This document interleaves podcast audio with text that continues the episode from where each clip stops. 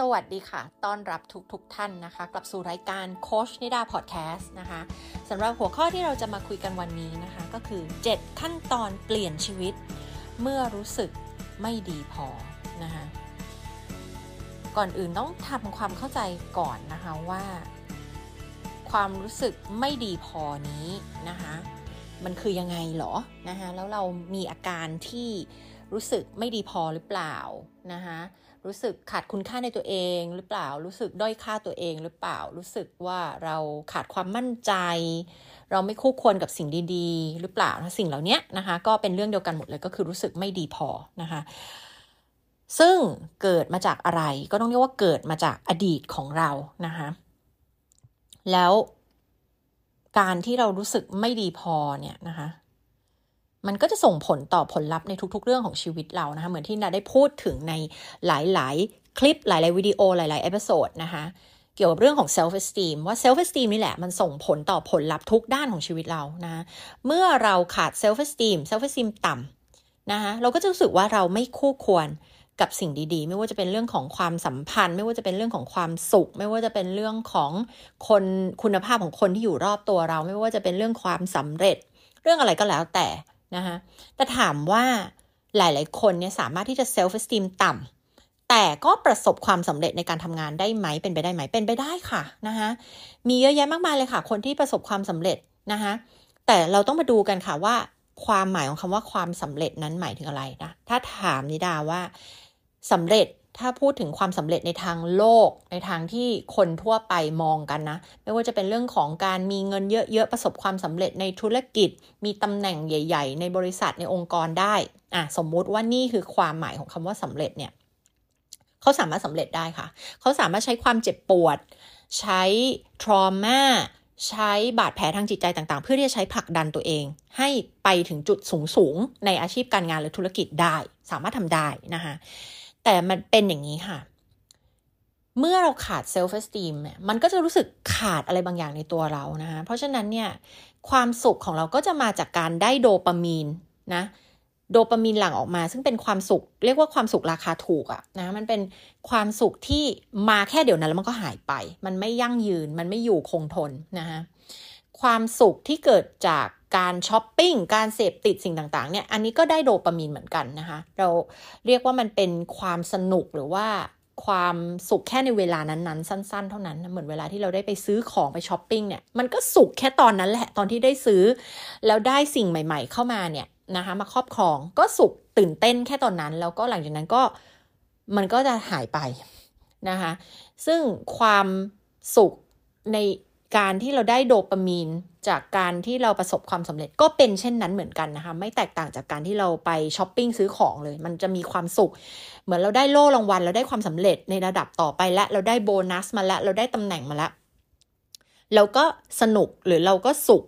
หรือเราก็ตื่นเต้นแค่ในเวลานั้น แล้วสักพักนั้นมันก็จะ fade หายไปนะคะแต่เมื่อเราขาด self esteem หรือ self esteem เราต่ำเนี่ยนะคะมันจะทำให้เรารู้สึกว่าเรา ไม่ดีพอ มันจะทำให้เรารู้สึกว่า มันไม่เติมเต็มภายในใจลึกๆของเรานะคะเราไม่คู่ควรกับสิ่งที่ดีๆนะคะเราไม่มีความสุขอันนี้คืออยู่ในระดับลึกๆในใจของเรานะคะเพราะฉะนั้นกุญแจสำคัญเราจึงต้องพัฒนาเรื่องของ self esteem นะคะและคุณสามารถที่จะรู้สึกไม่ดีพอนะคะ เหมือนกันเลยเหมือนก็คือมันเป็นเรื่องเดียวกับ self esteem เนาะเพราะว่า self esteem มันก็ส่วนผสมหนึ่งของ self esteem ก็คือเรื่องของ self worth ก็คือคุณค่าในตัวเองนะคะเพราะฉะนั้นเมื่อเรารู้สึกด้อยค่ารู้สึกไม่ดีพอนะคะเราก็สามารถที่จะมีผลลัพธ์ในทางธุรกิจ และก็การงานการเงินของเราเนี่ยในระดับดีได้ค่ะนะคะแต่มันไม่ได้นำมาสู่ความสุขที่คงทนถาวรในระยะยาวนะคะ หลายคนอาจจะฟังแล้วก็ เออ เราเป็นแบบนั้นเลยจริง ๆ แล้วมันมีความรู้สึกที่แบบสำเร็จเท่าไหร่เราถึงจะมีความสุขหรอ เราต้องวิ่งไปเรื่อยๆ มันเหมือนหนูถีบจักที่วิ่งตามหาโดปามีนไปเรื่อยๆ โดปามีนสารหลังที่ทับหลังออกมาในสมองทำให้เรามีความสุขเนี่ยนะคะมันเหมือนเราวิ่งตามหาความสุขไปเรื่อยๆ ความสำเร็จ โล่รางวัลตำแหน่ง เงินอะไรต่างๆ เหล่านี้นะคะ วิ่งตามหาไปเรื่อยๆ แต่ว่าเราไม่ได้มีความสุขที่เป็นความสุขแบบที่เราเรียกว่ายูไดโมนิสติกอะมันคือความสุขที่เราได้ทำตามเป้าหมายชีวิตของเรา เราได้ทำสิ่งที่มีคุณค่าเราได้พัฒนาเติบโต เราเห็นคุณค่าในตัวเราเอง เราได้มีชีวิตใน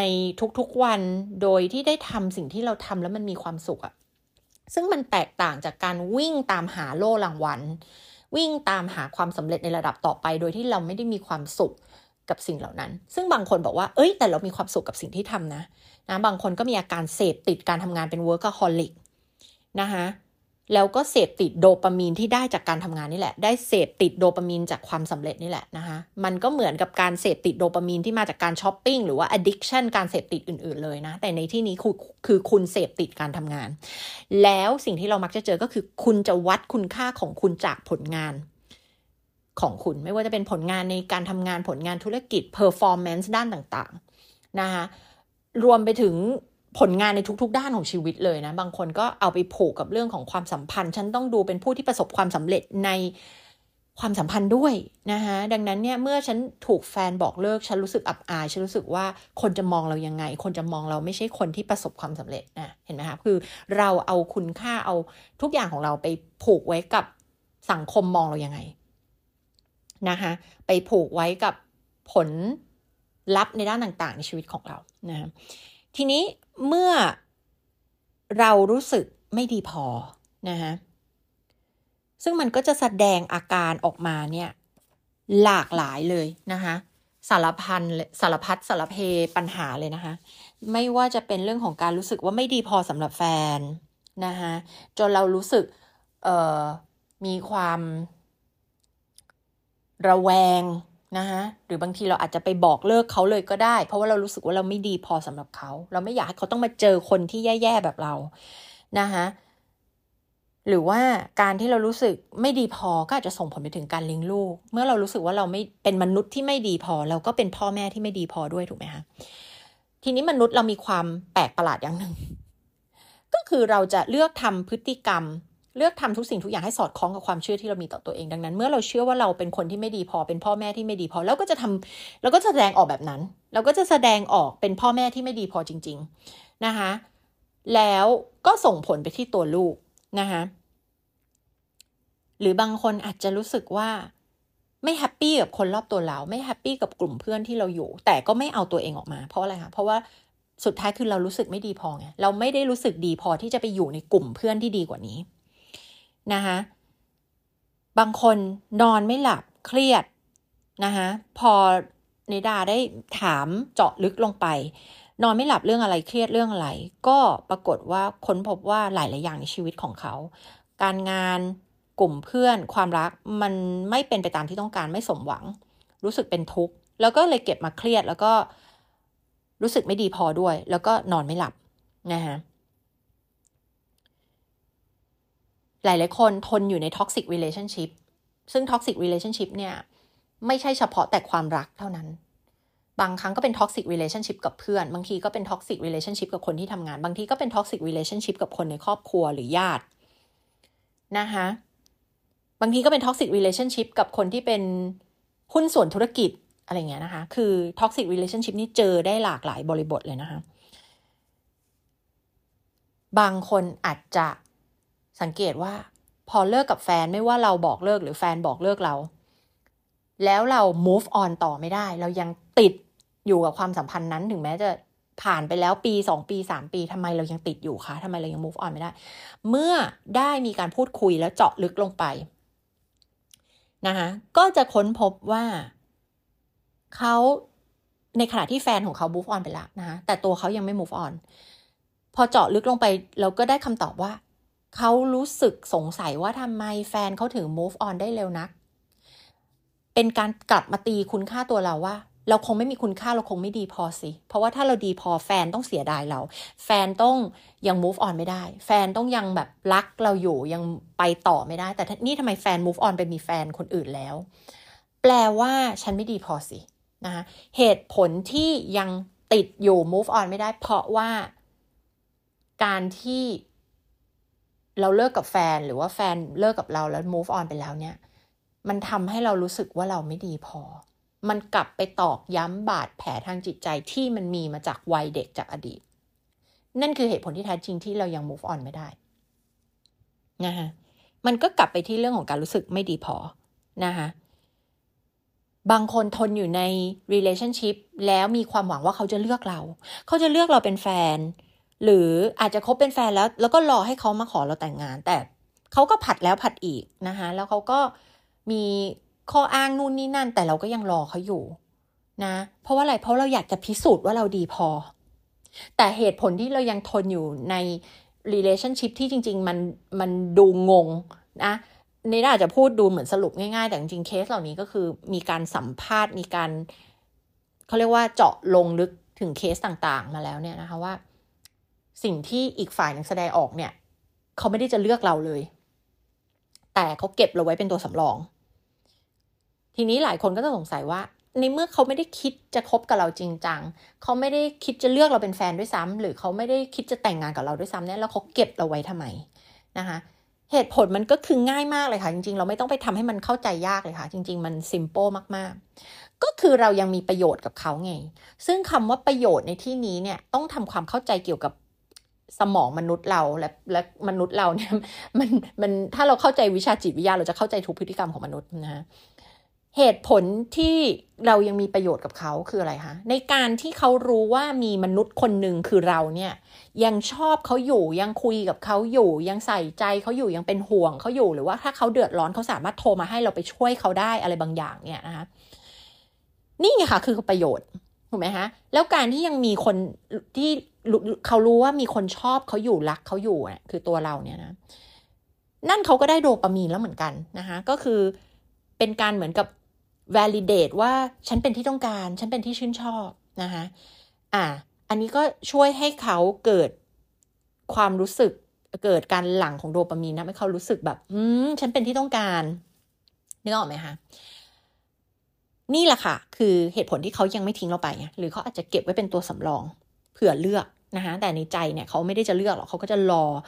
รอทางเลือกที่ดีกว่ามา แล้วเขาค่อยจากเราไปหรือเขาอาจจะไม่ทิ้งเราก็ได้เขาอาจจะยังเก็บเราเป็นตัวสำรองต่อไปนะคะซึ่ง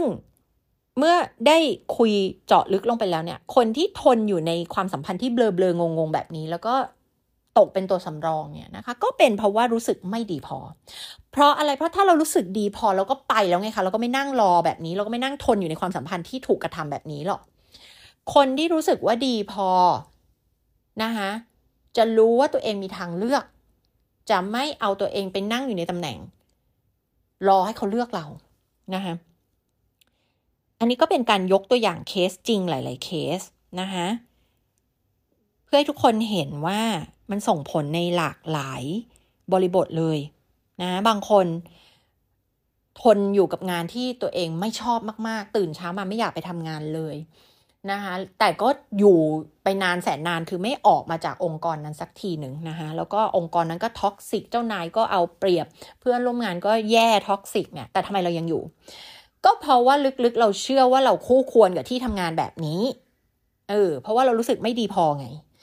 ไม่ดีพอก็ต้องอยู่ในที่ทำงานแบบนี้แหละถูกไหมคะเพราะถ้าเรารู้สึกดีพอเราจะหาวิธีออกมาแล้วไปอยู่ที่อื่นแล้ว อืมโอเคไหมคะ ฟังแล้วมันเป็นตรรกะเหตุผลไหมคะนะ อันนี้ถึงบอกว่ามันสำคัญมากที่ทุกคนต้องเข้าใจจิตวิทยาและการทำงานของสมองเรานะคะบางคนนะคะบอกว่าอยากมีความสัมพันธ์ที่เติมเต็ม แต่พฤติกรรมสวนทางกันเลย ก็คือยังอยู่นั่งรออยู่กับคน มีความหวังกับคนที่เขาไม่มีทางที่จะคอมมิตกับเรา ไม่มีทางที่จะเลือกเรา ไม่มีทางที่จะจริงจังกับเรา นะแล้วเขาก็หยอดเศษขนมปังให้ความหวังเราไปเรื่อยๆเรื่อยๆเรื่อยๆเพราะอะไรเพราะว่าในใจเรารู้สึกไม่ดีพอ แต่พอรู้สึกไม่ดีพอ อีกใจหนึ่งมันก็อยากจะพิสูจน์ ว่าถ้าฉันชนะใจคนนี้ได้เนี่ย ฉันจะได้ดีพอสักทีหนึ่งไงนะคะ แต่ว่ามันไม่ได้เป็นอย่างนั้นไงคะเพราะว่าการที่เรารอการที่เราทนอยู่กับพฤติกรรมแย่ ๆ เหล่านั้น การที่เราเลือกที่จะนั่งอยู่ในเก้าอี้ตัวสำรอง รอให้คนมาเลือกเรานะเป็นการบอกคนอีกฝ่ายหนึ่งว่า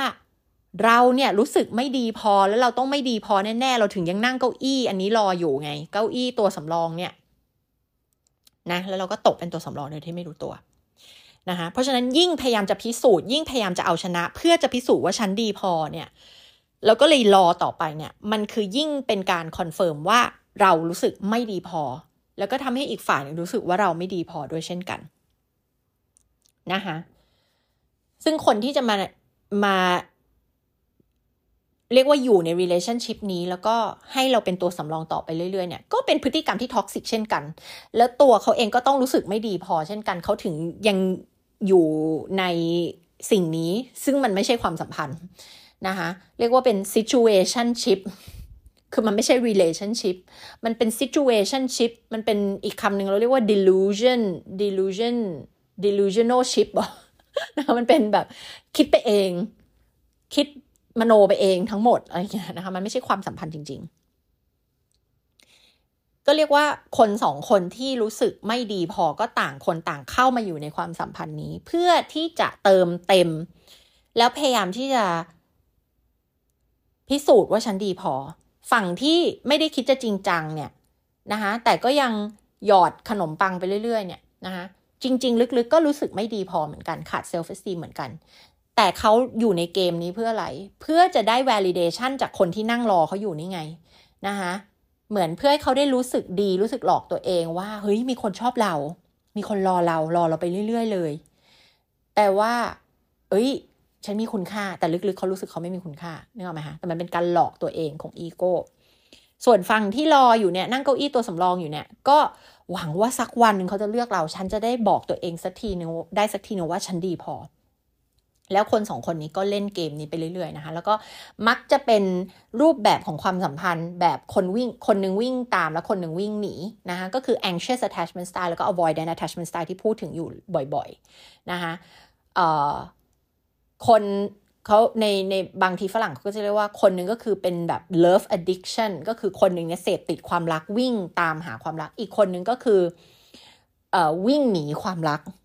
นะคะเป็น love avoidance ก็คือแบบว่าวิ่งหนีความรักหลีกหนีความรัก แล้วคนสองคนนี้ก็จะเหมือนแบบเข้ามาเติมเต็มสตอรี่ซึ่งกันและกัน ความหมายก็คือ คนวิ่งตามเนี่ย ในใจเขากลัวการรีเจ็คอยู่แล้ว กลัว คือเหมือนกับรู้อยู่ลึกๆว่าฉันจะไม่ถูกเลือกคนจะวิ่งหนีฉัน คนจะไม่เลือกฉัน เพราะว่าเขาเคยมี เขาเคยไปฟอร์มความคิดความเชื่อนี้มาจากความสัมพันธ์ที่เขามีกับพ่อแม่ ว่าพ่อแม่ไม่รักเรา พ่อแม่รีเจ็คเราเราไม่ดีพอ เพราะฉะนั้นอย่างที่บอกกลับไปที่เรื่องเดิมมนุษย์เราจะทำทุกอย่างเพื่อ confirm ความเชื่อเดิมที่เรามีนะคะไม่ได้ไม่ได้ทำตามสิ่งที่เราต้องการอย่างแท้จริง เพราะฉะนั้นการที่มีคนวิ่งหนีการที่เขาไปชอบชอบคนที่จะวิ่งหนีเราเนี่ย มันก็จะเป็นการ confirm ความเชื่อเขา แล้วอีกใจหนึ่งก็คือเขาจะรู้สึกว่า ถ้าฉันทำให้คนวิ่งหนีคนนี้กลับมาเลือกฉันได้เนี่ย ฉันจะฉันได้ได้จบเกมนี้สักทีฉันได้พิสูจน์ว่าฉันดีพอสักทีหนึ่งนะแต่ก็อย่างที่บอกมันมันไม่ได้เป็นแบบนั้นนะ ส่วนคนวิ่งหนีเนี่ยจริง ๆเขาก็ต้องการความรักค่ะ แต่ระบบอัตโนมัติของเขาเขาไม่ได้ฟอร์มสิ่งที่เราเรียกว่า secure attachment style เนี่ยไม่ได้ฟอร์มความรูปแบบการผูกพันทางอารมณ์และความรักที่มั่นคง กับพ่อแม่มา ดังนั้นเขาไม่ได้เคยเรียนรู้มาก่อนว่า การมีการผูกพันทางอารมณ์และความรักแบบที่มั่นคงเนี่ยมันรู้สึกแบบไหน การมี secure attachment เป็นเป็นยังไง ดังนั้นเขาก็ทำเป็นแค่วิ่งหนี เขาเรียนรู้มาว่านี่คือวิธีการในการจัดการรับมือก็คือการวิ่งหนีนะคะแล้ววิ่งหนีแล้วคนนี้ก็มาวิ่งตามเรา มันก็ช่วยให้เขาได้รู้สึกว่า เฮ้ย มีคนสนใจเรา มีคนรักเรา มีคนชอบเรา นะคะแต่ในขณะเดียวกันเนี่ย คนที่เป็น anxious attachment style ก็จะทำให้เขารู้สึกกลัวสุดขีด เพราะว่าทำให้เขารู้สึกท่วมท้นมาก ๆ เพราะว่าคนที่เป็น avoidant เนี่ย เขาจะไม่ชอบให้คนมาเกาะติดมาอะไรกับเขาเยอะมากมาทำตัวเป็นเจ้าเข้าเจ้าของมากินพื้นที่ส่วนตัวนะคะแบบมี energy ที่มาเกาะมาวิ่งตามเขาเนี่ยเขาจะไม่ชอบ เขาก็จะเลยยิ่งวิ่งหนี แล้วในที่สุดคนคนนี้ก็จะไม่ต้องสมหวังในความรัก แล้วก็ไม่ต้องกลัวผิดหวังอีกไง เหมือนกับที่เคยต้องผิดหวังกับพ่อแม่ไง เพราะฉะนั้นเขาก็จะทำตัว independentแล้วก็วิ่งหนีความรักต่อไปนะคะฉัน independent ฉันไม่ต้องเอาใจของฉันไปฝากไว้กับใครนะคะนี่ก็คือวิธีการที่เขาจะทำให้ตัวเองรู้สึกปลอดภัยนะคะคือแต่ละคนก็มีกลยุทธ์วิธีการแต่ว่าอย่างที่บอกก็คือมันไม่ได้เกิดประโยชน์ นะจนกว่าคนสองคนนี้จะเยียวยาตัวเอง แล้วก็เรียนรู้ว่าการมี secure attachment style หรือว่าการผูกพันทางอารมณ์และความรักแบบมั่นคงเนี่ยมันเป็นยังไงนะคะซึ่งก็ต้องรู้วิธีการแล้วก็ใช้เวลาในการพัฒนาสิ่งนี้ขึ้นมานะคะก็ได้ยกตัวอย่างหลาย ๆ ตัวอย่างไปนะคะ ทีนี้เราจะมาเข้าเรื่องกันแล้วว่า แล้วเออเราจะมีขั้นตอนอะไรบ้างนะคะ ในการที่เราเปลี่ยนชีวิต เมื่อรู้แล้วแหละว่าวันนี้รู้สึก ไม่ดีพอนะ เรามีขั้นตอนอะไรยังไงบ้าง ซึ่งนะคิดว่าพอดแคสต์ EP นี้น่าจะต้องเอ่อตอนเรื่องนี้น่าจะต้องแบ่งเป็นสองตอนนะคะ ไม่งั้นเดี๋ยวจะยาวเกินไปนะคะแต่เดี๋ยวอาจจะดูก่อนว่าวันใน EP นี้พูดได้กี่กี่ขั้นตอนนะคะ แล้วเดี๋ยวไปต่อกันใน EP ต่อไป แล้วก็สำหรับใครที่ออยากจะมาเยียวยาบาดแผลทางจิตใจจากวัยเด็กจากอดีตนะคะ ก็ ขอเชิญชวนมาเข้า Radical Healing Workshop นะคะ วันที่ 25-26 พฤศจิกายนที่ Intercontinental Bangkok นะคะ ลงทะเบียนแล้วก็สอบถามปรึกษาได้เลยนะคะแบบสนใจไม่สนใจก็มาปรึกษาก่อนได้นะคะ ได้ที่ Line at coach นิดานะคะ มีเครื่องหมาย at ข้างหน้านะคะ แล้วก็ปรึกษาก่อนได้เลยว่าเหมาะกับเวิร์กช็อปนี้ไหมนะคะ 2 วันเต็มที่เราจะมามีประสบการณ์เรียนรู้วิธีการต่างๆ ในการเยียวยาบาดแผลจิตใจของตัวเองนะคะ เพราะว่าเรื่องของ บาดแผลเนี่ยมันไม่ใช่เข้าใจและอ่านหนังสือแล้วก็มันเยียวยาได้เลยไม่ใช่ มันมันต้องมีการกระทำมันต้องมีประสบการณ์ที่จะ healing ตัวเองบางอย่างนะคะซึ่งอธิบายแบบนี้อาจจะรู้สึกว่าเป็นนามธรรมอาจจะต้องเป็นใครที่เคยไปไปทำอะไรแบบนี้มาถึงจะเข้าใจว่านะพูดถึงอะไรนะคะถ้าคนไม่เคยก็เรียกได้ว่า คุณต้องกระโดดเข้าไปลองอะค่ะ คุณถึงจะเข้าใจว่ามันคืออะไรเนาะอย่างแบบฝึกหัดบางอันอย่างเช่นการให้อภัยอย่างเงี้ย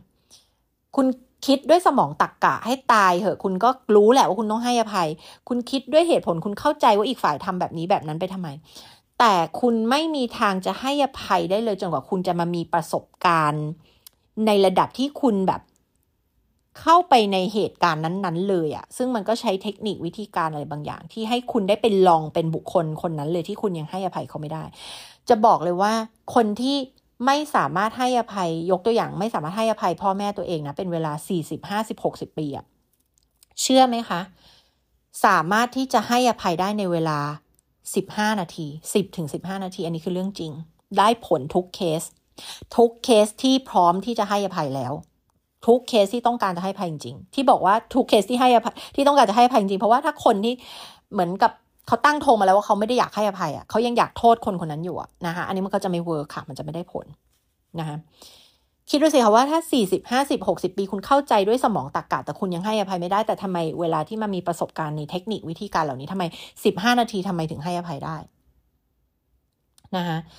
ก็อันนี้ยกตัวอย่างให้ฟังว่าทำไมอ่านหนังสือฟังพอดแคสต์หรือแค่เข้าใจมันด้วยสมองตรรกกะมันถึงยังเยียวยาไม่ได้นะคะ มันต้องมาใช้เทคนิควิธีการเหล่านี้จริง ๆ นะคะอะ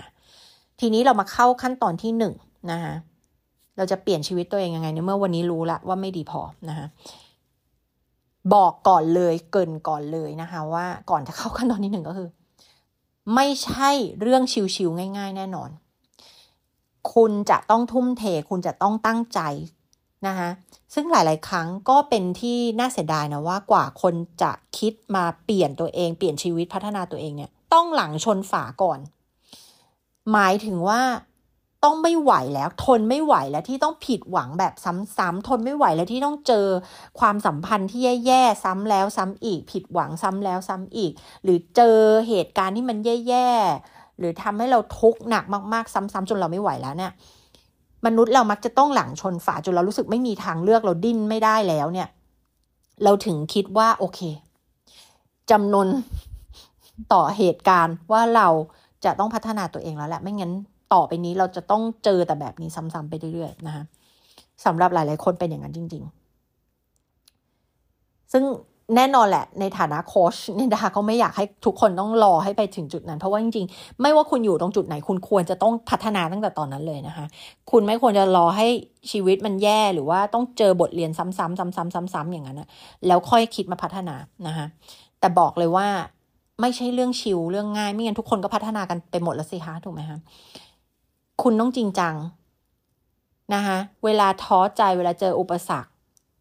เจอความผิดหวัง คุณต้องบอกตัวเอง คุณต้องสัญญากับตัวเองว่า เฮ้ย ฉันจะ ฉันจะไปถึงให้ได้ เส้นชัย เส้นชัยของเราคือเยียวยาตัวเอง แล้วก็พัฒนาตัวเองไปในจุดที่คุณรู้สึกรักตัวเอง ชอบตัวเอง แล้วก็รู้สึกว่าดีพอนะ ทุกครั้งที่ท้อคุณต้องบอกตัวเองแบบนี้ ข้อที่หนึ่งนะคะขั้นตอนที่หนึ่งคือ คุณต้องเข้าใจต้นเหตุที่แท้จริงก่อนนะคะโดยที่ คุณหยิบกระดาษมาเลยนะคะหยิบกระดาษมาเลย แล้วแยก เขียนแยกกันระหว่างช่องฝั่งซ้ายกับฝั่งขวา แยกปัญหากับอาการของปัญหาค่ะนะคะส่วนใหญ่ที่คิดมาจะเป็นอาการของปัญหา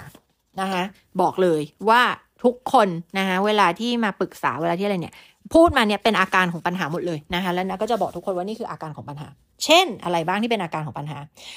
รู้สึกดีไม่พอสำหรับแฟน หึงหวงนะคะทะเลาะกับคนรอบตัว ทะเลาะกับลูก นอนไม่หลับ เครียดออกหัก move on ไม่ได้ รู้สึกตัวเองไม่สำคัญนะคะมีพฤติกรรมบ่อนทำลายตัวเองต่างๆนะคะไม่ชอบตัวเองอยู่ในความสัมพันธ์ที่ไม่โอเค toxic คบกับเพื่อนที่ไม่ ได้มีความเติมเต็มในความสัมพันธ์ต่าง ๆ อาจจะ toxic อาจจะแบบไม่ได้หวังดีกับเราอะไรต่าง ๆ เหล่านี้พวกเนี้ยคืออาการของปัญหาหมดเลยค่ะนะคะคืออาการของปัญหาหมดเลย แล้วก็เอ่อปัญหาที่แท้จริงก็คือการรู้สึกไม่ดีพอการขาดเซลฟ์เฟสตีมนั่นเองนะคะอันนี้คือต้นเหตุจริงๆ ดังนั้นเวลาที่คนมาปรึกษาแล้วบอกอาการของปัญหาต่างๆมาเนี่ยนิดาจะไม่บอก วิธีการแก้ที่แบบง่าย ๆ แบบอ๋อหึงหวงแฟนหรอ งั้นก็ฝึกมองแฟนในแง่ดีสิอะไรเงี้ย หรือลองลองถามแฟนสิว่าที่เขาไม่รับสายเราเพราะอะไร ถ้าเกิดเราเข้าใจเหตุผลที่แท้จริง มันก็อาจจะช่วยให้เราไม่หึงหวง อะอันนี้ดูเหมือนจะเป็น solution ง่ายๆ แก้ปัญหาที่ปลายเหตุนะคะแต่จะบอกเลยว่า มันไม่ได้แก้ปัญหาที่ ที่จริง ๆ ค่ะ เพราะว่าปัญหาที่ต้นเหตุก็คือคุณรู้สึกไม่ดีพอ คุณขาด self-esteem ไงตราบใดที่คุณยังเป็นอย่างนั้นอยู่เนี่ย ต่อให้ก้าวข้ามเหตุการณ์นี้ไปได้มันก็จะมีเหตุการณ์ครั้งที่สองสามสี่ห้าหกไม่จบไม่สิ้นค่ะ เพราะว่าปัญหาต้นเหตุมันยังอยู่นะคะ การที่คุณไปแก้ปัญหาที่อาการของปัญหาก็เหมือนกับการกินยาเคลือบกระเพาะ กินยาแก้โรคกระเพาะ แต่ว่าต้นเหตุของโรคกระเพาะ ไม่ได้แก้ เช่นอาจจะเป็นเรื่องของความเครียดอาจจะเป็นเรื่องของ อะไรนะ ทุกวันนี้เขาบอกว่าโรคกระเพาะเกิดจากอะไรแบคทีเรียอะไรบางอย่างที่อยู่ในระบบของเราอะไรเงี้ยหรืออะไรก็แล้วแต่เราต้องกลับไปแก้ที่ต้นเหตุของปัญหานะคะมันถึงจะแก้ได้จริง ๆ ดังนั้นหลาย ๆ คนที่มาปรึกษาก็มักจะไม่ค่อยถูกใจกับคำตอบของนิดาเท่าไหร่นะคะไม่ถูกใจเพราะว่าอะไรไม่ถูกใจเพราะว่า โห มีงานให้ทำเยอะมากเลย ต้องไปแก้ทั้งหมดนี้แล้วมันต้องเริ่มตรงไหนแล้วมันฟังดูเยอะมากเลยสิ่งที่เราต้องไปทำเยอะมากจริง ๆ ค่ะ อันนี้ก็ขอบอกแล้วว่ามันเยอะจริง ๆ ค่ะ ถึงได้บอกว่าวันนี้น่าจะไม่จบใน EP เดียวนะคะ อืม แต่ว่าไปทีละขั้น อย่าเพิ่งคิดเยอะ อย่าเพิ่งโหคิดว่ามันมีอะไรเยอะแยะ ฟังฟังนิดาแล้วก็ทำตามไปทีละขั้นตอนก่อนนะเอาทีละขั้นก่อนอย่าเพิ่งไปคิด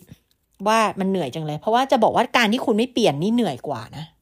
การที่คุณยังรู้สึกไม่ดีพอ การที่คุณยังขาด self-esteem ต่อไปเนี่ย เหนื่อยกว่าเยอะมาก แล้วก็ต้องเจอความทุกข์ไปตลอดชีวิตเลยนะคะ เพราะฉะนั้นในเมื่อก็ต้องเหนื่อยอยู่แล้วนะคะ ก็เหนื่อยแล้วให้มันได้ผลลัพธ์ที่ดี ปลายทางไม่ดีกว่าหรอคะ ถูกไหมคะ มันจบสวยๆไม่ดีกว่าหรอคะนะดีกว่าเหนื่อยแล้วก็จบไม่สวยอยู่ดีนะคะอะขั้นตอนที่หนึ่งแยกให้ได้ปัญหากับอาการของปัญหา เราจะมาแก้ปัญหาที่ต้นเหตุ ถ้าอย่างน้อยในขั้นตอนนี้เราจะเข้าใจต้นเหตุของปัญหาเราก่อน นะเพื่อที่เราจะได้แก้ได้ถูกเรื่อง แทนที่เราจะไปวิ่งตามแก้ที่อาการนะคะเช่นบางคนบอกว่า แฟนนอกใจ เราก็เลยไปแก้ที่อาการ อาการของปัญหาก็คือแฟนนอกใจ ก็พยายามไปควบคุมแฟนไปคอนโทรลแฟนไปเช็คโทรศัพท์แฟนไปควบคุมไม่ให้เขาไปเจอผู้คนไม่ให้เขาไปเจอคนนั้นคนนี้ เดี๋ยวเขาจะนอกใจเราอะไรเงี้ย อันนี้ก็คือการแก้ที่อาการเห็นไหมคะซึ่งมันไม่ได้แก้ปัญหาเลย เพราะว่า การที่เขาไปนอกใจมันมีเหตุผลที่ลึกกว่านั้นไงถูกไหมนะคะอาจจะเป็นที่ตัวเขาเองนะคะแล้วก็ตัวเราเองนี่แหละ ที่รู้สึกด้อยค่าตัวเอง รู้สึกตัวเองไม่ดีพอเราถึงทนอยู่กับความสัมพันธ์กับคนแบบนี้ที่เขาจะนอกใจเรานะคะหรือบางทีเราอาจจะบ่อนทำลายความสัมพันธ์นี้ จนทำให้คนที่ดีๆ เขาไปนอกใจเราก็ได้ อืมนะคะอันแน่นอนไม่ได้บอกว่าพฤติกรรมการไปนอกใจนี่เป็นคนดีนะ เป็นพฤติกรรมที่ดีแต่เราหมายถึงว่า โดยเดิมทีเขาอาจจะไม่ได้คิดที่จะนอกใจเราเลย มันเป็นไม่ใช่การนอกใจที่มาโดยนิสัยอะถูกไหมฮะคือการนอกใจมันมีสองแบบ คือเป็นโดยนิสัย คนเหล่านี้ยังไงก็เจ้าชู้นอกใจอยู่ตลอดเวลาอยู่แล้ว ไม่ได้แคร์ความรู้สึก ไม่ได้สนใจว่าแฟนจะเจ็บปวดหรือไม่นะอันนี้เราบอกว่ามันเป็นโดย character กับอีกแบบหนึ่งคือเป็น situation ก็คือสถานการณ์พาไปสถานการณ์บางอย่างทำให้มันเกิดการนอกใจนะคะ บางทีอาจจะเป็นตัวเราเองที่บ่อนทำลายทำให้เขานอกใจเราก็ได้นะคะโดยการที่เราทำให้ความสัมพันธ์นั้นมัน toxic ไม่เติมเต็มความสัมพันธ์ทำให้ความสัมพันธ์มันแย่หรืออะไรบางอย่างแบบนี้นะคะทีนี้ เรียกได้ว่า เมื่อเราแยกได้ละนะคะว่าอ๋อต้นเหตุของปัญหาที่แท้จริงคืออะไรเราจะได้เริ่มกลับมาโฟกัส และคิดหาทางแก้ที่ต้นเหตุจริง ๆ นะคะนั่นก็คือการเปลี่ยนและพัฒนาตัวเราเองนะ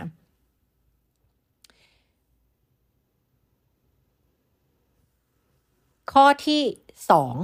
นะคะข้อที่สองเข้าใจว่าหลายสิ่งหลายอย่างเราต้องเข้าใจว่าหลายสิ่งหลายอย่างที่เราคิดที่เรามอง เรามองจากเลนส์ของความรู้สึกความเชื่อว่าเราไม่ดีพอ นั่นแปลว่าเลนส์ที่เราใช้ในการมองเนี่ย มันบิดเบือน มันเหมือนคุณเอาแว่นสายตาที่มันผิดเพี้ยนแล้วทำให้คุณ แว่นสายตาไม่ตรงกับสายตาคุณแล้วคุณเอามาใส่ แล้วก็คุณก็มองภาพออกไปจากแว่นนั้นนะแล้วก็มันบิดบิดเบี้ยวเบี้ยวมันเบลอไปหมดเลยอะแล้วคุณก็แบบเฮ้ยมันเกิดอะไรขึ้นอะมันคือแบบนั้นแหละนะคะให้คุณรู้ตัวไว้เสมอว่าการที่เราคิดเรามองสิ่งต่างๆ เนี่ย มันไม่ได้อยู่บนพื้นฐานของความเป็นจริงไปซะทั้งหมด มันมีบางอย่างที่เรามองแบบบิดบิดเบี้ยวเบี้ยวอยู่นะคะเพราะเรามองผ่านเลนส์ที่เชื่อว่าเราไม่ดีพอ บางทีบางคนเขา คนบางคนอาจจะพูดอะไรที่เป็นกลางๆเขาก็ตีความว่าว่าฉันเหรอ ด่าฉันเหรอ ถูกไหมเพราะว่าอะไร เพราะเราเรามีกรอบความคิดที่เชื่อว่าเราไม่ดีพออยู่แล้ว เขาต้องเกลียดเราแน่เลย เขาต้องไม่ชอบเราเขาต้องไม่ยอมรับเราแน่เลย เราก็เลยตั้งธงไว้แล้วแหละว่าเราไม่ดีพอเขายังไม่ทันทำอะไรเราก็คิดแล้วว่าเขาต้องมองเราไม่ดีพอเขาเขาเกลียดเราใช่ไหมเขาไม่ชอบเราใช่ไหมนึกออกไหมคะนะคะ เพราะฉะนั้นหลาย ๆ อย่างไม่ใช่ความจริงเราต้องเตือนตัวเองอยู่เสมอนะคะ แต่เมื่อเรามีความเชื่อที่ว่าเราไม่ดีพอแล้วเนี่ย มันก็จะส่งผลต่อความคิด การกระทำคำพูดของเราที่เราแสดงออกไปทำให้ไอสิ่งที่พูดที่คิดได้ทำออกไปเนี่ยแหละ มันทำให้สถานการณ์สุดท้ายแล้วกลับมาสร้างความจริงบางอย่างที่ทำให้เราได้กลับมา confirm ว่าเราไม่ดีพอจริง ๆนะเช่นคุณอาจจะมีการกระทำคำพูดการแสดงออกอะไรบางอย่าง ที่ทำให้ เพื่อนไม่อยากคบกับคุณ ที่ทำให้แฟนคนนั้นไม่อยากคบกับคุณนะคะหรือไปดึงดูดคนที่ไม่ดีที่จะทำร้ายเราเข้ามาในชีวิตเรา คนที่จะไม่ให้เกียรติเรา ไปดึงดูดคนพวกนี้เข้ามาในชีวิตเรานะคะก็คือเรียกว่าความเชื่อของเรามันไปสร้างสถานการณ์อะไรบางอย่างที่ทำให้กลับมา confirm ว่า เออ เราไม่ดีพอ อืมนะคะ อันนี้คือคุณจะต้องตระหนักรู้ไว้เลยว่าคุณกำลังทำแบบนี้อยู่ในบางเหตุการณ์ อาจจะไม่ใช่ทั้งหมด ไม่ใช่ทุกอย่างในชีวิตนะคะแต่ในบางเรื่องนะตอบคำถามนี้หลายคนบอกว่าเฮ้ยทำไมทำไมเราไม่ค่อยเป็นแบบนี้ในเรื่องที่ทำงานหรือธุรกิจ แต่เราเป็นแบบเนี้ยในความรัก เรามักจะมีปัญหาในเรื่องของความรักความสัมพันธ์เสมอเลย แต่ทำไมเวลาเราไปที่ทำงานเราแก้ปัญหาด้วยตรรกะเหตุผล เราเป็นผู้ใหญ่ เรามีวุฒิภาวะทางอารมณ์ได้ เวลาที่เราอยู่ที่ทำงาน มันเป็นเพราะว่าเวลาที่คุณไปทำงานเนี่ย คุณเอาตัวตนของคุณที่เป็นผู้ใหญ่ไป แต่เวลาที่คุณอยู่ในความรักอะ สิ่งที่ยังอยู่กับตัวคุณก็คือเด็กน้อย ที่มีบาดแผลทางจิตใจจากวัยเด็ก ที่เจ็บปวดมาจากความสัมพันธ์ในครอบครัวกับพ่อแม่นะคะที่มีบาดแผลทางจิตใจมีทรมาจากวัยเด็กว่าฉันไม่ดีพอ คนจะทิ้งฉัน คนจะไม่รักฉัน ฉันไม่คู่ควรกับความรักที่ดีนะคะมันคือเด็กน้อยที่เจ็บปวดและยังไม่ได้รับการเยียวยาที่อยู่ในตัวเราค่ะ ที่เราเอาเข้าไปในความสัมพันธ์กับความรักของเรานะคะ แต่ในขณะที่เรื่องของการทำงานเราเอาตัวตนของเราที่เป็นผู้ใหญ่ค่ะ ตอนเด็กเราไม่เคยไปทำงานนะคะเพราะฉะนั้นเด็กน้อยคนนั้นไม่ได้ตามไปที่ทำงานกับเราด้วยนะในบางบางกรณีก็ตามไปด้วยนะคะแต่อันนี้ตอบคำถามคนที่บอกว่าไม่มีปัญหาเหล่านี้ในที่ทำงานแต่ทำไมมีปัญหาเหล่านี้ในความสัมพันธ์ ในความรักนะก็ต้องตอบแบบนี้ค่ะ เพราะว่าเด็กน้อยที่มีบาดแผลทางจิตใจ อันนั้นนะเขาไม่ได้ส่งอิทธิพลต่อทุก เรื่องในชีวิตของเรา โดยคนมักจะสังเกตว่ามักจะส่งผลต่อ romantic relationship เพราะว่า romantic relationship มันเกี่ยวข้องโดยตรงกับเรื่องของคุณค่าของตัวเราเองนะคะและมันเกี่ยวข้องโดยตรงกับการที่เรารู้สึกดีพอ หรือเราจะถูกทอดทิ้ง หรือเราจะถูกรีเจ็คไหมนะคะดังนั้นเนี่ยการที่เราเคยฟอร์ม secure attachment style นะคะ คือเราเคยสร้าง การผูกพันทางความรักและความทางด้านอารมณ์แล้วก็ความรักที่มั่นคงนะคะกับ primary caregiver ของเรานะคนที่เลี้ยงดูเราเป็นหลักตอนวัยเด็กเนี่ยนะคะทำให้เรารู้สึกมั่นคงปลอดภัยในความรัก เมื่อเราเติบโตมาอยู่ในโรแมนติกรีเลชั่นชิพเราก็จะรู้สึกมั่นคงปลอดภัยในความรักนะในทางตรงกันข้ามถ้าเรารู้สึกไม่มั่นคงไม่ปลอดภัย เมื่อตอนวัยเด็กในความสัมพันธ์กับพ่อแม่นะคะ หรือ primary caregiver ของเรา เมื่อเราเติบโตมาอยู่ใน romantic relationship เราก็จะรู้สึกแบบเดียวกันเลย ฉันจะถูกทิ้งเมื่อไหร่ เขาไม่รักฉัน เขาไม่เลือกฉัน เขาจะ reject ฉัน เขาจะทอดทิ้งฉัน นะคะแล้วใจเราก็อยากจะพิสูจน์ให้เห็นซะเหลือเกินว่าเขาจะเลือกฉัน เขาเลือกฉัน ถ้าเขาเลือกฉัน มันเหมือนกับการที่เราอยากกลับไปแก้โจทย์ที่เราเคยมีกับพ่อแม่ว่าแบบ ฉันจะได้เป็นที่รักสักทีหนึ่งอะนะเราอาจจะทำให้ พ่อแม่รักเราไม่ได้หรือในความรู้สึกเรารู้สึกว่าพ่อแม่ไม่รักเรา ซึ่งอาจจะไม่ใช่ความจริงก็ได้นะ เราก็เลยอยากจะมาแก้โจทย์อันเนี้ยกับคนที่อยู่ใน romantic relationship กับเรา ถ้าคนนี้เลือกฉันฉันจะได้รู้สึกว่าตัวเองดีพอสักทีหนึ่งนะคะขั้นตอนที่สามนะคะ คือเรื่องของการที่เราจะ รู้ vision หรือว่าวิสัยทัศน์ของเรา แล้วก็การตั้งเป้าหมายเนาะ goals ต่างๆ และอย่าลืมเตือนตัวเองครั้งหนึ่งค่ะว่า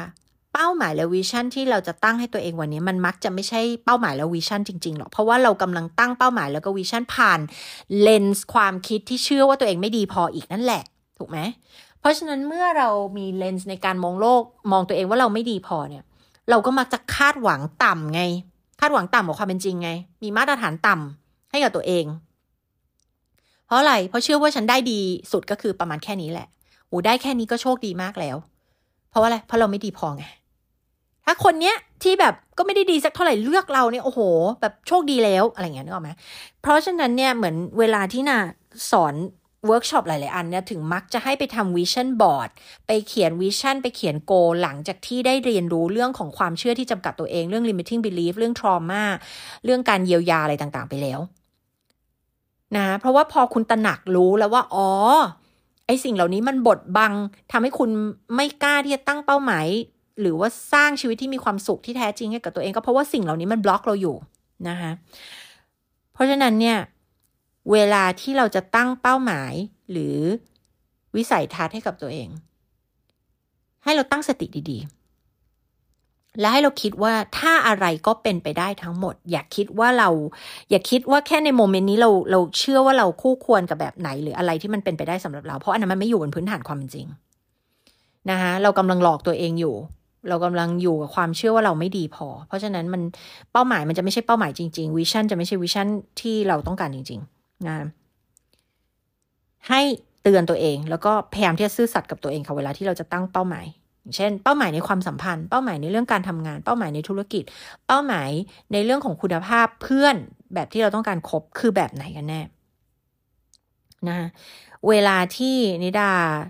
ตั้งคำถามกับความสัมพันธ์ต่างๆ ที่คุณเลือกคบอยู่เนี่ยแล้วแบบมัน toxic มันแย่มากเนี่ย ก็มักจะได้คำตอบกลับมาเสมอเลยว่าอุ๊ยแล้วมันจะมีดีกว่านี้หรอ มันจะมีคนดีกว่านี้ให้เราเลือกหรอ เราอาจจะไม่เหลือใครเลยนะ ถ้าเราเลือกเยอะขนาดนั้น อันนี้จะเป็นคำตอบที่ได้ยินบ่อยมากนะคะ ซึ่งจริง ๆ แล้วมันไม่ใช่ว่าเราไม่มีตัวเลือกค่ะ แต่เราไม่เคยเจอคนแบบนั้นเราเลยไม่เชื่อว่ามีจริง อันนี้คือประเด็นที่หนึ่งกับสองลึกๆอย่างที่บอกไง เรายังไม่เชื่อว่าเราคู่ควรกับคนที่ดี เรากลัวคนที่ดีๆ เขาต้องรีเจ็คเราแน่ๆเลยเพราะเราไม่ดีพอไง เราก็เลยยังทนอยู่ในความสัมพันธ์ที่แย่ๆเหล่านี้นะคะคุณต้องเข้าใจว่า อดีตทั้งหมดที่มันเคยเกิดขึ้นกับคุณเนี่ย มันไม่ใช่ความผิดคุณเลยนะ มันไม่ใช่ความผิดคุณเลย แต่วันนี้ คนที่ต้องรับผิดชอบในการพัฒนาเปลี่ยนแปลงเยียวยาจิตใจตัวเอง คือตัวคุณ ไม่ใช่คนที่กระทำกับคุณ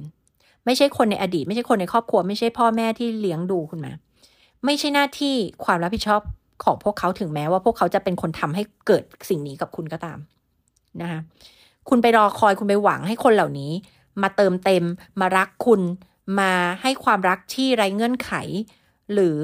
ให้เขาเปลี่ยนตัวตนของเขาให้เป็นในแบบที่คุณต้องการ อันนี้มันเป็นไปไม่ได้ค่ะนะเราเปลี่ยนตัวเองยังท้าทายยังยากเลยถูกไหมเราจะไปเปลี่ยนคนอื่นได้ไง วันนี้เป็นความรับผิดชอบของตัวคุณ ที่จะเยียวยาจิตใจคุณ ที่จะพัฒนาตัวคุณ ที่จะสร้างชีวิตที่มีความสุขความเติมเต็มนะในโลกนี้มีแค่คนเดียวเท่านั้นที่ทำได้ก็คือตัวคุณค่ะ นะคะเมื่อไรก็ตามที่คุณ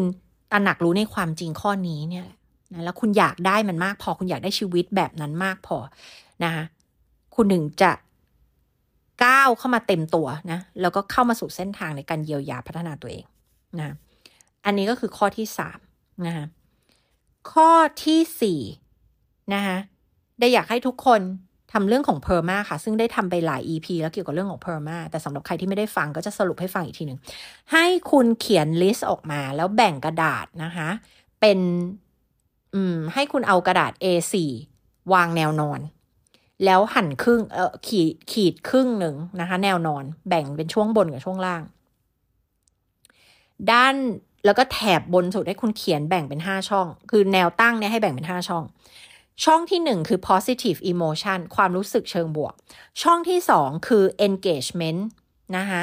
คือการที่คุณรู้สึก มีส่วนร่วมไปกับกิจกรรมต่างๆ แล้วก็คุณทำสิ่งที่คุณรัก คุณชอบจนเวลามันผ่านไปแบบไม่รู้เนื้อรู้ตัว อันนี้คือ engagement ช่องที่สามคือ relationship ความสัมพันธ์ต่าง ๆ ในชีวิต ข้อที่สี่คือ meaning นะคะ คือการที่คุณใช้ชีวิตแบบ มีความหมาย รู้เป้าหมายชีวิตตัวเองรู้ว่าทุกวันตื่นมาชีวิตของคุณมันมีความหมายมีคุณค่ายังไง ข้อที่ 5 คือ achievement คือความสำเร็จ ความสำเร็จนี้ไม่ได้แปลว่าต้องทำธุรกิจพันล้าน ไม่ได้แปลว่าต้องเป็น CEO ไม่ใช่ค่ะ ความสำเร็จในแบบฉบับของเรา นะสำหรับบางคนเป็นแม่วันนี้พาลูกแต่งตัวส่งลูกไปโรงเรียนได้นี่คือถือว่า achievement ละนึกออกไหมคะมีเวลาดูแลกลับมากินข้าวทำงานบ้านเสร็จนี่คือ achievement ของฉันละ achievement มันเป็นของใครของมันค่ะ นะคะเราอย่าไปดูโซเชียลมีเดียแล้วพยายามเปรียบเทียบว่าโอ้ความสำเร็จมันต้องเป็นอะไรที่แบบเลิศเลอระดับสูง เพราะว่าความสำเร็จสำหรับแต่ละคนมันไม่เหมือนกันจริง ๆ ค่ะนะคะทีนี้พอแบ่งแนวตั้ง 5 ช่องเป็นช่อง P E R M A นี่คือคำว่า PERMA นะคะ มันย่อมาจาก 5 ตัวนี้แหละ 5 ตัวอักษรตัวแรกของ 5 ข้อแต่ละข้อ แล้วที่บอกให้แบ่งแนวนอนเป็นช่องบนกับช่องล่างเนี่ยนะคะช่องบนเนี่ยนะคะ ให้คุณเขียน ว่า ด้านนั้นๆ ทุกวันนี้เนี่ยมันเป็นบวกยังไงบ้าง เช่น positive positive emotion ก็คือความรู้สึกเชิงบวก ทุกวันนี้เนี่ย ถ้าคุณจะบอกให้คะแนนกล่องเนี่ย คุณทำอะไรบ้างหรอ ที่ทำให้คุณมีอารมณ์เชิงบวกนะเช่นทำสิ่งที่ฉันมี passion เอ่อไปไว่ายน้ำไปออกกำลังกาย ได้ไปทานข้าวกับเพื่อนที่เรารักกัน ได้ไปทำกิจกรรมที่ทำให้ตัวเองมีความสุข ทุกวันได้ตื่นนอนไปทำงานที่รัก อะไรอย่างเงี้ยต่างๆ นี้ก็เขียนไปในช่องที่เป็นบวก ส่วนด้านล่างให้เขียนช่องที่เป็นลบ ก็คือคุณทำอะไรบ้าง หรือคุณขาดอะไรบ้างที่มันทำให้เอ่อ positive emotion เนี่ยมันติดลบหรือมันไม่ดีหรือมันมีมากไม่มาก เท่าที่ควรก็คือเป็นตัวหักคะแนนนั่นเนี่ยนะคะ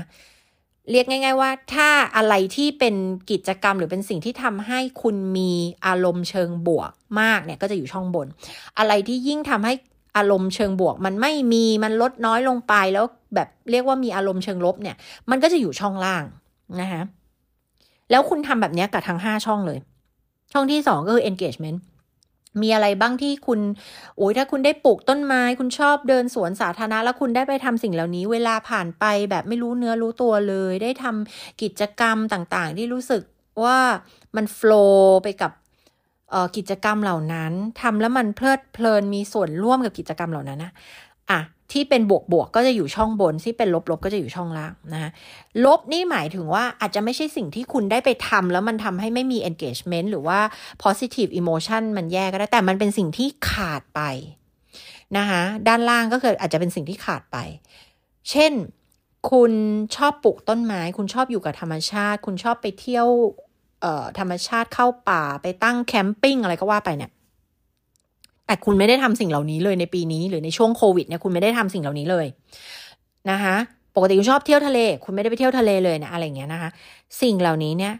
ก็จะอยู่ในช่องติดลบในเรื่องของ engagement ก็คือด้านล่าง ให้คุณเขียนให้หมดเลยอะไรก็ตามที่มันขาดหายไปที่จริง ๆ มันต้องมาเติมคะแนนในช่องนี้นะคะช่องที่สามความสัมพันธ์อะด้านบนเขียนอะไรที่เติมคะแนนในช่องของความสัมพันธ์ที่ดี ๆ ของเรา เพื่อนดี นะคะใช้เวลามีคุณภาพกับเพื่อนนะคะมีคนรอบตัวฉันที่ดีๆ ทั้งนั้นเลย รักฉันเป็นความสัมพันธ์ที่เป็นบวกๆทั้งนั้นเลยทำให้ฉันรู้สึกดีมีความสุขชีวิตเติมเต็มอะพวกนี้อยู่ช่องบน ความสัมพันธ์ที่ท็อกซิกเพื่อนที่ไม่หวังดีกับเรา เพื่อนที่ขี้นินทา คนที่ไม่หวังดีกับเรา เพื่อนที่ไม่ค่อยมีคุณภาพเท่าไหร่อะสิ่งเหล่านี้คือถ่วงคะแนนเราในช่องนี้ถูกไหมก็จะไปอยู่ช่องล่างหมดเลย หรือแม้กระทั่งการที่เรารู้สึกว่าเรามีเพื่อนที่ดีไม่มากพอ ยังมีไม่มากพออะนี่ก็จะอยู่ช่องล่างนะ ประเด็นคือช่องล่างเนี่ย เดี๋ยวเราจะมาดูกันค่ะว่ามันมีอะไรบ้างที่คุณจะใช้ในการเพิ่มคะแนนแต่ละช่อง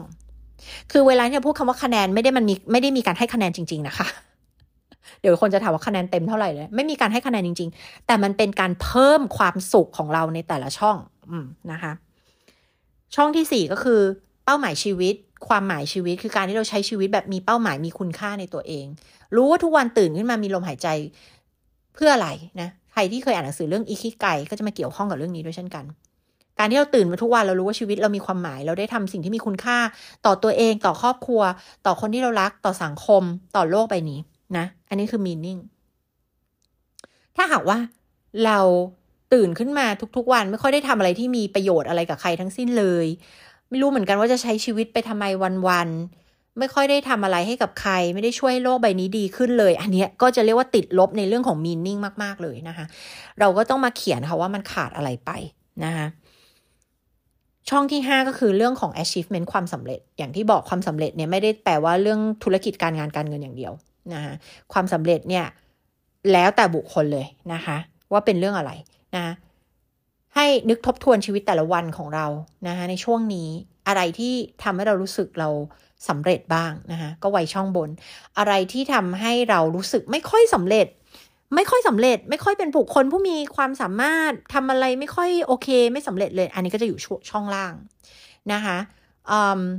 รู้สึกขาดขาดไปหรือล้มเหลว หรือไม่ค่อยได้ทำอะไรที่รู้สึกทำให้เราเติมเต็มคะแนนช่องนี้ก็จะอยู่ด้านล่างทีนี้เดี๋ยวเราก็จะเอาช่องล่างทั้งหมดมาประมวลผลค่ะว่า นี่แหละมันจะเป็นตัวอธิบายว่าทำไมเราไม่มีความสุขในชีวิต มาแล้วรู้สึกไม่เติมเต็มนะคะอันนี้ก็เป็นจิ๊กซอชิ้นหนึ่ง ก็คือเรามาดูช่องล่างทั้งหมด ว่าอะไรที่มันทำให้เราติดลบในแต่ละช่องอยู่นะคะแล้วเดี๋ยวเราก็จะต้องเอามาเขียนแผนนะคะว่าคุณจะทำยังไงล่ะนะคะเพื่อที่จะเพิ่มคะแนนในแต่ละช่องของเรานะคะเราจะต้องทำยังไงบ้างนะคะอันนี้ก็ คุณก็จะต้องเขียนตารางทั้งหมดนี้ แล้วคุณก็จะต้องสรุปผลทั้งหมดนะคะในสิ่งที่คุณได้เรียนรู้จากการทำแบบฝึกหัดอันนี้นะคะว่ามีอะไรบ้างล่ะ ที่คุณจะเพิ่มได้ในแต่ละช่องนะแล้วคุณลองคิดภาพนะว่าถ้าคุณเพิ่มได้ทั้งหมดนี้เลย ในช่องที่ติดลบอยู่ทั้งหมดเนี่ย ชีวิตของคุณมันจะเปลี่ยนไปสักแค่ไหน มันจะกลับตาลปัดจากหน้ามือเป็นหลังมือเลยนะ ถูกไหมนะคะ แล้วคุณก็ เขียนแผนละเอียดออกมาเลยว่า คุณจะไปทำให้แต่ละข้อนั้นอะที่ติดลบอยู่ที่มันขาดหายไปอยู่เนี่ยนะคะให้มันไปอยู่ในช่องบนที่เป็นบวกทั้งหมดได้ยังไง ให้คุณเขียนแผนการมีไทม์ไลน์มีกรอบเวลาแน่ชัดให้ละเอียดเลย บอกเลยว่าณจุดนี้คุณไม่เชื่อว่าคุณจะทำได้จริงหรอกนะเพราะอะไรเพราะว่าณวันนี้คุณยังรู้สึกไม่ดีพอ คุณยังไม่คู่ควรกับสิ่งดีๆเหล่านี้ไงถูกไหม ฉันไม่ดีพอเลยฉันไม่คู่ควรกับความสุขเหล่านี้หรอกถูกไหมเพราะฉะนั้นเขียนไปโดยที่ยังไม่เชื่อนี่แหละค่ะ เขียนไปก่อนค่ะ เขียนแผนการทั้งหมดออกมาก่อนค่ะนะคะ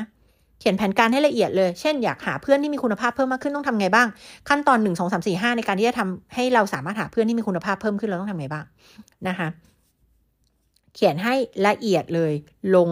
เจาะลึกรายละเอียดในแต่ละข้อแต่ละข้อแต่ละข้อ อันนี้ก็ต้องใช้เวลาทำนะอาจจะ อาจจะหลายชั่วโมงจะเป็นวันเลยก็ว่าได้นะนะคะ ก็อันนี้คือข้อที่4นะคะ แล้วก็เดี๋ยวในข้อที่ 5 6 7เนี่ยเดี๋ยวจะไปต่อกันใน EP หน้าอย่าลืมกดติดตามกันนะคะ เพราะว่าเดี๋ยวจะยาวเกินไปนะคะ ก็อย่าลืมค่ะ ใครที่อยากจะมา healing ก็เจอกันได้วันที่ 25 26 ปรึกษาเราได้ทาง Line แอดโคชนิดานะคะ กับ healing workshop ที่เราจัดปีละหนเท่านั้นนะคะ แล้วก็ใครอยากฟังหัวข้ออะไรนะ อย่าลืมกดรีวิวแล้วก็พิมพ์คอมเมนต์กันมาในรีวิวไม่ว่าทาง Spotify ไม่ว่าทาง iTunes นะคะ Apple Podcast ก็ รีวิวมาหน่อยเพราะเราต้องการจะอ่านค่ะ เราอยากจะรู้ว่าใครอยากจะฟังเรื่องอะไรบ้าง แล้วก็คุณชอบที่จะเสพคอนเทนต์ในรูปแบบของพอดแคสต์ไหมนะเราอยากรู้เพราะว่าถ้าเกิดว่าชอบเราจะได้ทำต่อ ถ้าไม่ชอบหรือเงียบๆกันไปเราก็จะตั้ง ข้อสงสัยว่าไม่ชอบหรือเปล่าอะไรเงี้ยเป็นต้นนะคะ ก็อยากจะฟังรีวิว อยากจะฟังความคิดเห็นของทุกท่านนะคะ แล้วเดี๋ยวเราพบกันใน EP ต่อไปอย่าลืมติดตามกันนะคะ กับข้อที่ 5 6 7 ที่เดี๋ยวเราจะไปต่อกันใน EP ต่อไปค่ะ แล้วกลับมาพบกันนะคะกับโคชนิดาพอดแคสต์ค่ะ